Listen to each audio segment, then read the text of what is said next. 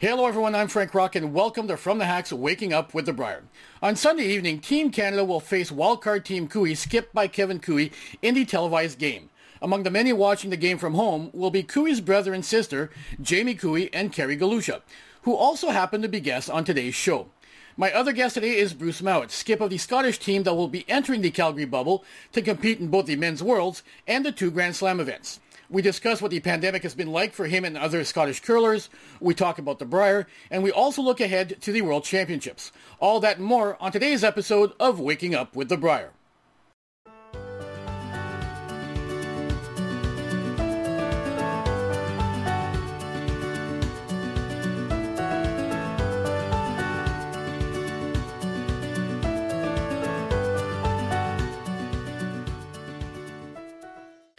On Sunday evening, Kevin Koe's wildcard team will face Brad Gushue's Team Canada in a battle of the skips that have combined to win the past five Briers.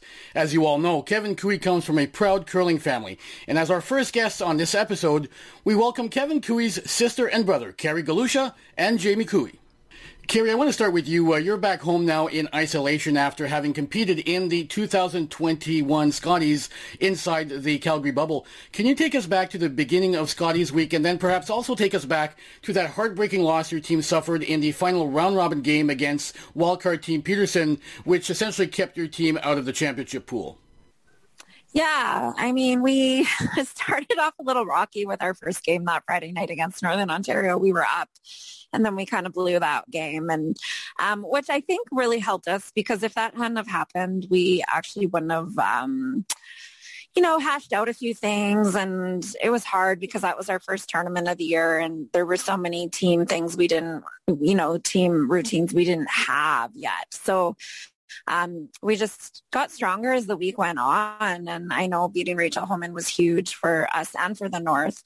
And, you know, all our other games were close. And even against Carrie Einarson that morning, it, the score didn't really show. We were just kind of hanging on by a thread. And, um, you know, we were having a few technical issues uh, that week. The ice is so swingy down there, which was great. I love the ice. But if you're a little tight, you're not going to have any results. And that's, you know, if we missed, that's why. So we were just trying to work through that all week. And then we we were hoping to be put in a position to make it through to the next round in the championship pool, even though we were in pool A, which was super tough.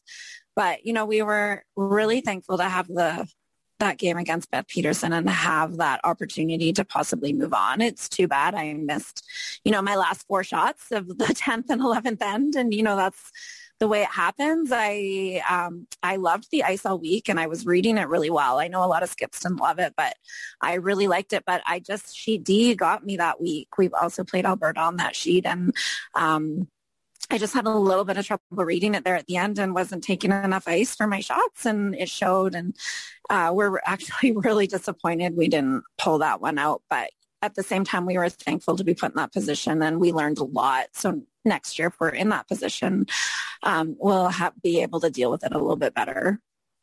Now, Kerry, final results aside, it was a big week for your team. Uh, there was that win against Team Homan for one, and also the fact that your team played on national TV a couple of times, including in that big final round robin game against wildcard T. Peterson, even though Kerry Einarson was playing Rachel Homan in that same draw.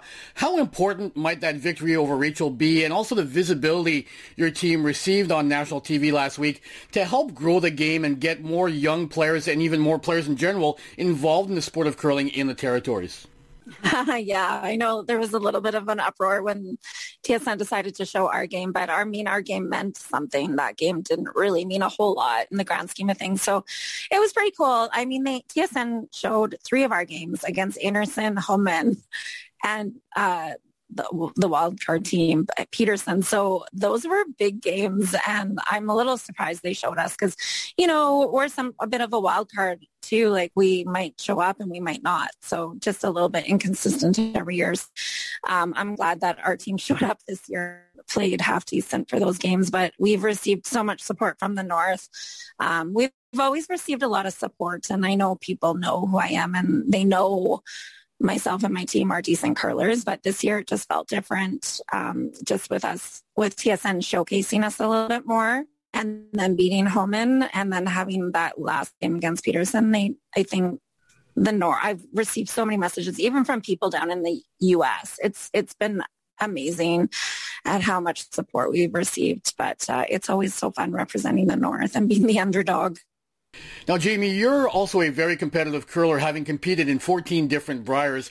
How difficult is it to watch your sister in an important game like the one she played against Team Peterson, especially when she started struggling towards the end of the game, and, and you're basically sitting at home and feeling helpless watching your sister going through that at the end of such an important game? Yeah, yeah, it was tough to watch. I mean, uh, they uh, they uh, played a first great seven ends, right? Seven eight ends. They were they were totally in control, and then you could kind of kind of see it see it get a little tight and uh, kind of slipped away, and uh, you know in uh, in ten and eleven, right? So uh, you know I was uh, I was at work and trying to work, but I was trying to trying to watch the game at, at the same time, and yeah, you, you you felt for them, and you you could kind of see things get tight and slipping away, and it was it was pretty hard to watch. Now, Jamie, uh, you were at home uh, in the territories uh, during the Scotties. Uh, what was the vibe and the excitement level like in the territories as Kerry and her team were beating Team Homan and then coming oh so close to qualifying for the championship pool? For sure, I think I was at the curling club most of the nights that week, and, uh, and uh, everyone was watching, and it was always on TV there, and uh, everyone was talking about it and how how well they were playing and how well they were doing. You know, uh, I, th- I know they just barely missed out, but uh, you know, Kerry talked about their first game and then their last game. You know, they could have been very easily been six and two and right in right in contention. So that's how well they played. But you know, you get a couple couple of bad breaks and uh, you're four and four. And but uh, everyone in the north was super proud of their performance. And Jamie, until this year, you had represented the territories at the Brier every year since 2009. But this season, you decided not to participate in the territorial playdowns. Could you take us through the decision not to participate in the playdowns this year and what led you and your team to make that difficult decision? Yeah, for sure. I mean, uh, we had to make a decision whether we were going to play playdowns or not. Uh, we were registered, uh, but we had to register back in December 1st. Um, so we didn't uh, obviously know much about the Calgary bubble or much about uh, the NWT playdowns. And then uh, we kind of had to make a decision whether to whether to enter playdowns. There was a cutoff date where we could pull out with uh, kind of no no sanctions, or if we proceeded and then won one playdowns, uh, we would have had to go to the bubble. And if at any point we pulled out, uh, what we were hearing was we would be suspended for for a year. So we just we weren't fully committed to to the thought of the bubble, uh, with just with the information we had in early January. So it just seemed a little risky to us. Um, but you know, in, in saying that, uh, you know, the Brier starts tomorrow night. It's going to be pretty hard to watch, I think. But uh, um, I think we made the right decision. Just you know, just come to where we are, kind of working family wise. So you know, I, I uh, it'll be tough to watch this weekend, but I think we made the right decision uh, for for us. Now, Kerry, with the pool system in place now, Jamie and Kevin don't play each other each year at the Brier when both their teams are there. What's it like watching your two brothers compete against each other in a national championship when they do face each other at the Brier? it's always really tough, but it's also fun to watch. So um, but it's always, you know what, it's always so tricky because Kevin will do well either way. And, you know, Jamie's coming from the north. It's a little harder. So they're always um, scrapping for those wins. So it's always tricky. And I last year I watched their game in uh, Kingston when they played each other and and you know it's always hard and i think it's hardest on my parents but you know you, you just have to cheer for good shots it'll be weird that they don't have to play each other this year Jamie, you and Kevin have both said that the one game you would rather avoid each year at the Brier is the one where you have to play against each other. Aside from that, how difficult is it for you not to peek over during a typical Brier week to see how your brother is doing when you happen to be on the ice at the same time? Yeah, it's really hard. You're trying to focus on your game, but uh, at the same time, you're you're you're keeping your eye on him because uh, you want them to do well and they generally do do well, right? So um, it's it's it's really tough when they're on the ice at the at the same time, and you kind of want to watch want to watch his big shots, but you're trying to focus on your game and get your game done. But you know, generally generally we just keep to ourselves out there, um, but uh, we are definitely rooting for each other uh, behind the behind the scenes.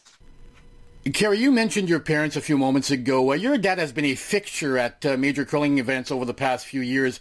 How have your folks been doing throughout this pandemic year, and what is the plan for your dad and your mom uh, when it comes to watching the Brier this year?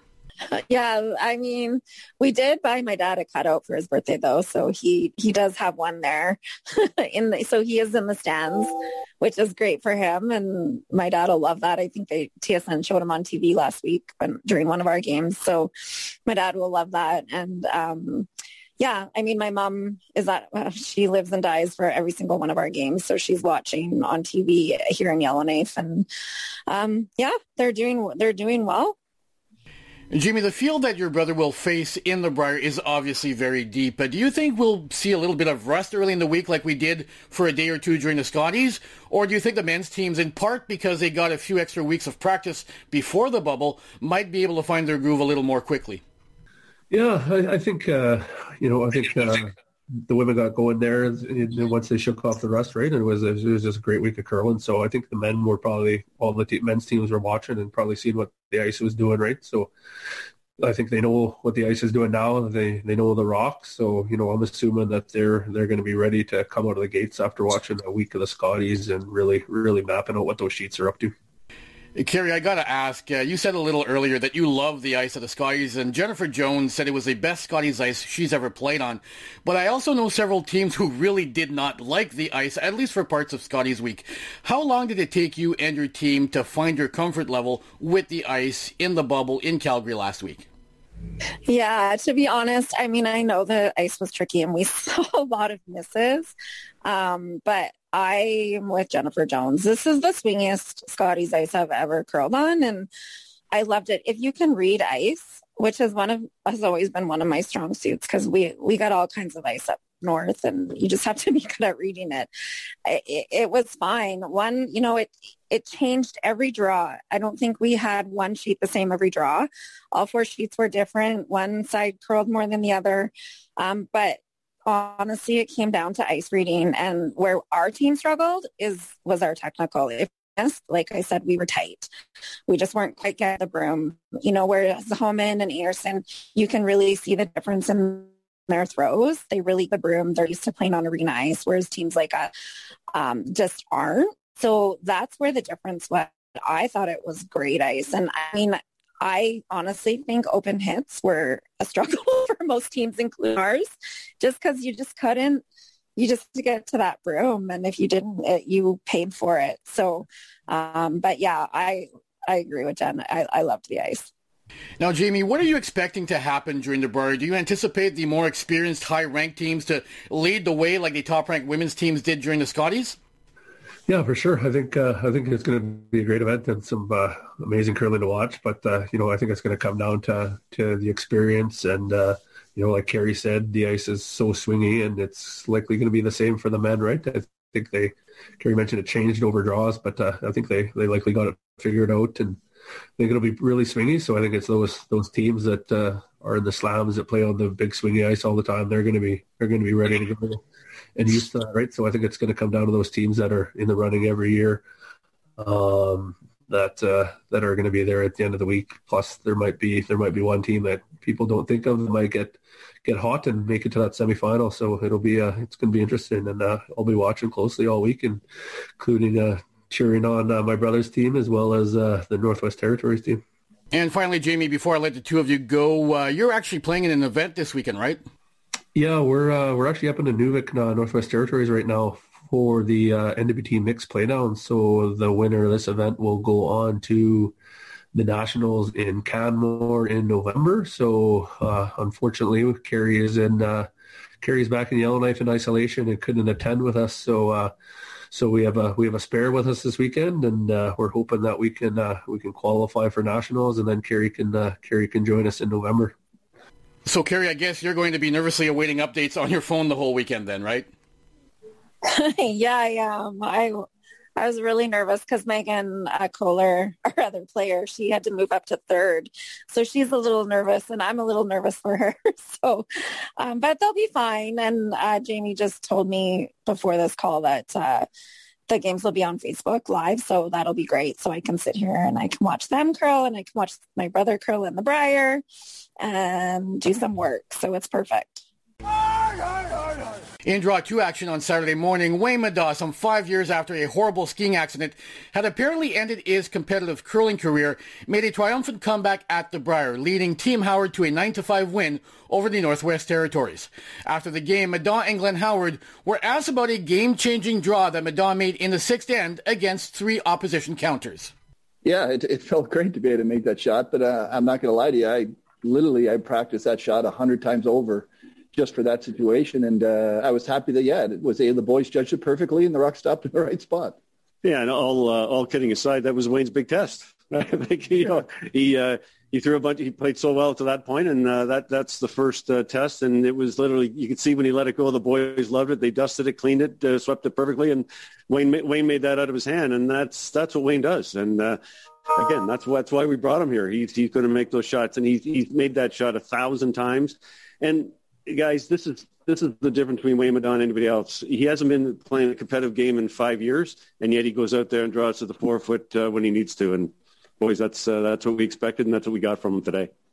In other draw two action, Team Manitoba took advantage of a late mistake by Brendan Bottcher of Team Alberta for a come from behind 5-4 win. Meanwhile, Northern Ontario scored four in the first end of their game against Yukon and never looked back on their way to an 11-3 victory. And finally in draw two, New Brunswick scored an important early victory, 6-3 over wildcard team McEwen. After the game, skip James Grattan explained how his team had been practicing on Brier-type ice in their club back home for a couple of months, which might explain the fast start by a team that usually needs a few days to find their groove. Uh, yeah, I think for us, uh, typically a busier season, we don't really have a lot of time to prepare for the Brier. Less necessarily, we come off our tankard, and usually three weeks later, we're we're at the Brier, and the ice usually in our province is a little straighter, so we prepare for that to be able to just make an appearance here. But uh, this year we were able to get some ice makers that were uh, able to just focus on this event rather than uh, getting us through our tankard. So I think that helped us a lot. We were able to prepare to come here uh, uh, probably almost two months. In draw three action at the 2021 Tim Hortons Brier, wildcard Team Koe won their second straight game to start the Brier, a 7-6 victory over Newfoundland and Labrador. After the game, John Morris was asked about a photo that has surfaced on social media yesterday of Alex and Evan McDonough, the front end for Team Newfoundland and Labrador, who were still kids at the time, getting autographs from Morris 11 years ago at the Brier in Halifax. Yeah, I didn't know that till uh, that Twitter picture you know, yesterday. But that was really cool. They're a good up and coming team, and I think that uh, I don't remember that picture from Halifax because we were on a bit of a, a rodeo after those Olympics. But uh, uh, you know, I think I think what uh, you know what Brad and his team have done in Newfoundland to really promote a lot of curling, and I think that uh, yeah, it was cool. Every time you can. Or does that just mean I'm getting old? I'm not sure, Kev. What do you think? but uh, either way, great to see that. Uh, you know, they gave us a great game, and uh, I know that when growing up and I played against like Al Hackner and Ed Werenich. Uh, that was my favorite memory. So hopefully uh, we're at that status. Also in draw three, Team Canada scored four points over the last two ends to defeat Quebec by a score of 11 to 7, while Nova Scotia defeated PEI by a score of 11 to 4. And finally, in draw three, Team Ontario came back from a 3-1 deficit uh, with steals in the final three ends to defeat Saskatchewan by a score of 6-3. After the game, third Ryan Fry of Ontario spoke about how every game early in this event will be important for their team, and it's going to be a learning experience because they basically haven't played much as a team since last year's Brier our second game together as a team in a year. So we're just trying to relearn, uh, relearn everything and, you know, really try and understand the ice and the rocks. And it's just been, it's just been very, you know, it's been a learning process, but it's something that's going to take, it doesn't just happen immediately. You know, we feel very fortunate we got a we got a huge break there. We were behind in that game pretty much the entire way, and um, you know, testament to our team that we did stick in there and we're able to pull in. And, and like John said, that's math us going forward because uh, as many wins as you can get in the column is, is what's needed. In draw four action, New Brunswick wrapped up a perfect start to their 2021 Brier, winning their second game of the day, this time 7-5 over BC. After the game, New Brunswick's second, Andy McCann, spoke about how confident the team was heading into the bubble after a few solid months of practice back home we actually were able to practice a lot coming into the event, so we felt we felt pretty comfortable. We got to meet our third in person while we were here, although we played against them a number of times. But I think it's just a matter of just going out and being relaxed and and uh, it's you know it's a weird year. It's it's almost like a it's it's like a great thing just to be here and get to go out there and compete uh, for a change. So yeah, it's been fun. In other Draw 4 action, Manitoba moved to 2-0 with a 9-5 win over Yukon, while Alberta evened the record at 1-1 with a 13-5 win over the Northwest Territories. And finally in Draw 4, wildcard team McEwen rebounded nicely from a loss earlier in the day with an 8-5 win over Northern Ontario. After the game, skip Mike McEwen spoke about the nuances in the ice between the morning and evening draws. The ice has its nuances. It's it's it's a little bit tricky, uh, which I love that kind of stuff. Um, I think uh, you know that's that's one of the things I love about skipping is mapping out the ice, like the little subtle breaks, just like you're mapping out a putting green. Um, I just uh, I struggled this morning a little bit, like Reid said. Uh, we just weren't syncing up our throws, so um, that made it challenging. Uh, I thought we did a great job tonight, and um, you know the ice, uh, the speed was a little bit different tonight. It was slightly challenging, um, a little bit warmer in the building, but uh, I thought we were able to adapt uh, quicker than than we did this morning. My final guest today is 2018 World Bronze Medalist and European Champion Bruce Mouat, who will represent Scotland in the Men's World Championships in Calgary in early April. So, Bruce, I start many of my uh, waking up with the Brier uh, interviews by asking my guests what your go-to beverage is in the morning to help you get your day off to a good start. Um, I am a 100% coffee guy. I love a coffee in the morning. Now, I realize that your country was impacted by the pandemic just like ours was, but it seems like you were still able to throw some rocks and play a few events uh, throughout the season, no? Uh, yeah, we were pretty fortunate. We were actually able to curl pretty consistently from August. Um, we obviously didn't get to play events overseas like everyone else, but uh, we had the National Curling Academy that was open, and we were in there five days a week. And um, uh, we managed to even have some team sessions, and then we had some um, kind of domestic events against the other British curling athletes. So, Bruce, I've been speaking to a number of curlers in Canada over the past several months, and many of them have told me that one of the biggest things they struggled with during the pandemic is the gap in their lives that was created by the fact that uh, much of the curling season was canceled. Now, from what you just said, I'm guessing that the hole wasn't as big for you to fill because you got to practice a lot and you also got to play a few games. That said, you typically travel a lot uh, during a season. You compete against teams from many different countries. So I'm guessing that you still had to fill some sort of gap in your life uh, as a result of the cancellation of much of the curling season. Um, like as I say, pretty much training full time or almost training more than we would in a normal season because we didn't have any traveling or any kind of jet lag or anything like that to to deal with. So uh, yeah, we were really really fortunate, um, and I feel pretty good about it. I'm obviously very fortunate to have that. As we speak, uh, Bruce, the Tim Hortons Brier is about to start inside the curling bubble in Calgary. Are you one of those uh, curling types that will be sitting in front of your computer trying to take in as much of the curling action as you can during the week?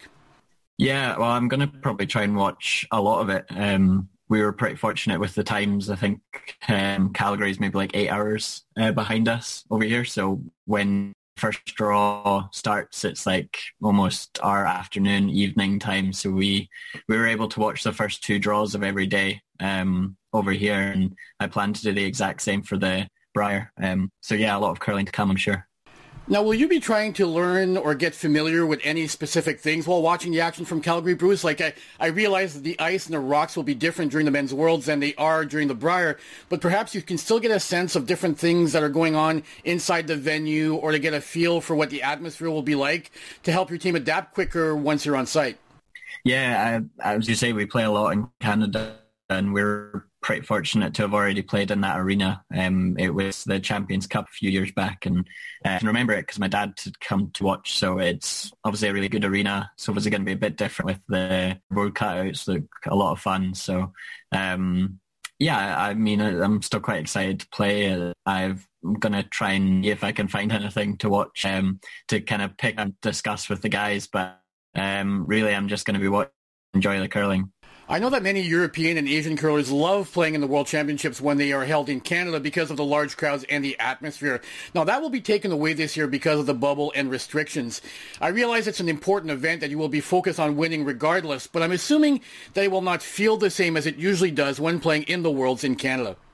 I think it will have a different feel, to, uh, especially with the crowds not being there. But the other things that we enjoy coming to for is obviously being a bit of a spectacle with uh, being on TSN or Sportsnet or whoever streaming the event that we're playing in, and they use a crazy amount of cameras, and it's just nice to have that kind of uh, professional atmosphere in the arena, and, and that's not going to change. I don't think. I think uh, a lot of the cameras are still going to be there. So um, in terms of that, I don't see it different. And obviously, we're there to curl. We're not really there to um, be a spectacle for the crowd. So you know, it's going to be different, but I'm still quite excited to curl in Canada regardless.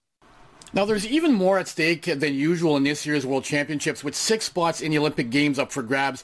I'm assuming that puts a little additional pressure on you and the boys to perform well, not only for yourselves, but also to ensure that you earn a berth in the Olympics for Great Britain. It makes it definitely really exciting. Um, a lot of teams are going to be pushing really hard to get into that top six, and we're we're probably going to be feeling the pressure during the week, but we're really excited to see where we are in terms of uh, world standings. The guys and me have obviously world championships already, and uh, both times we've managed to reach a six playoff situation. So we're we're feeling that we're definitely capable of doing it again, and hoping that it works out for us. Now, have they decided how they will select which team represents Great Britain at the Olympics should you qualify? Will they be hosting trials or selecting the teams ahead of time like I believe they did back in 2017 for the 2018 Olympics? They've not made it 100% uh, we know that it's probably going to be a selection again. Um, the protocol for that selection is going to come out in the next month, I think, uh, and that they're looking at previous results, um, current form, things, all the kind of stuff that they look at for the selection that they made for the world. So obviously, if we do well at the world, hoping that on the back of that we'll be a selected team uh, that would go forward to the Olympics. As you mentioned, Bruce, your team has been able to train and also played in a few domestic events uh, in Scotland. How is your team's form right now as we approach the 2021 Men's Worlds? Uh, well, yeah, we've we've played five domestic events against um, the other British curling teams, and we've managed to come away with win every single time. Um, we're obviously got a lot of talented athletes over here in Scotland. We've got um, the likes of Ross Paterson and Ross Whyte. Uh, so we're playing them nearly every single week, and um, we feel like we're in a really good spot. Uh, we're obviously hoping that we can take on that form into the World Championships. It's obviously going to be a bit different because we've been playing in one ice rink for the past well, I don't know, like six months maybe. So uh, changing the environment is, it, as much as it's exciting, it's going to be a bit different for us to see if we can still curl on another sheet of ice. And finally, Bruce, have you been able to connect with any of the Canadian players that have been in the bubble for either the Scotties or the Brier to get a sense of what life in the bubble is like?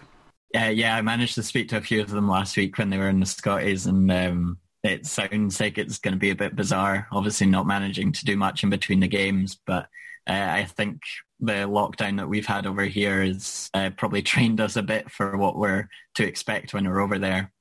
Um, so I imagine it's going to be pretty tough, but uh, you know, it's definitely a sacrifice that we're all willing to make to be allowed to play in the World Cup or the World Championship, sorry, and then the the two slams as well. And that does it for today's episode of Waking Up with the Brier. Join me tomorrow for more recaps, interviews, and insights from the 2021 Tim Hortons Brier.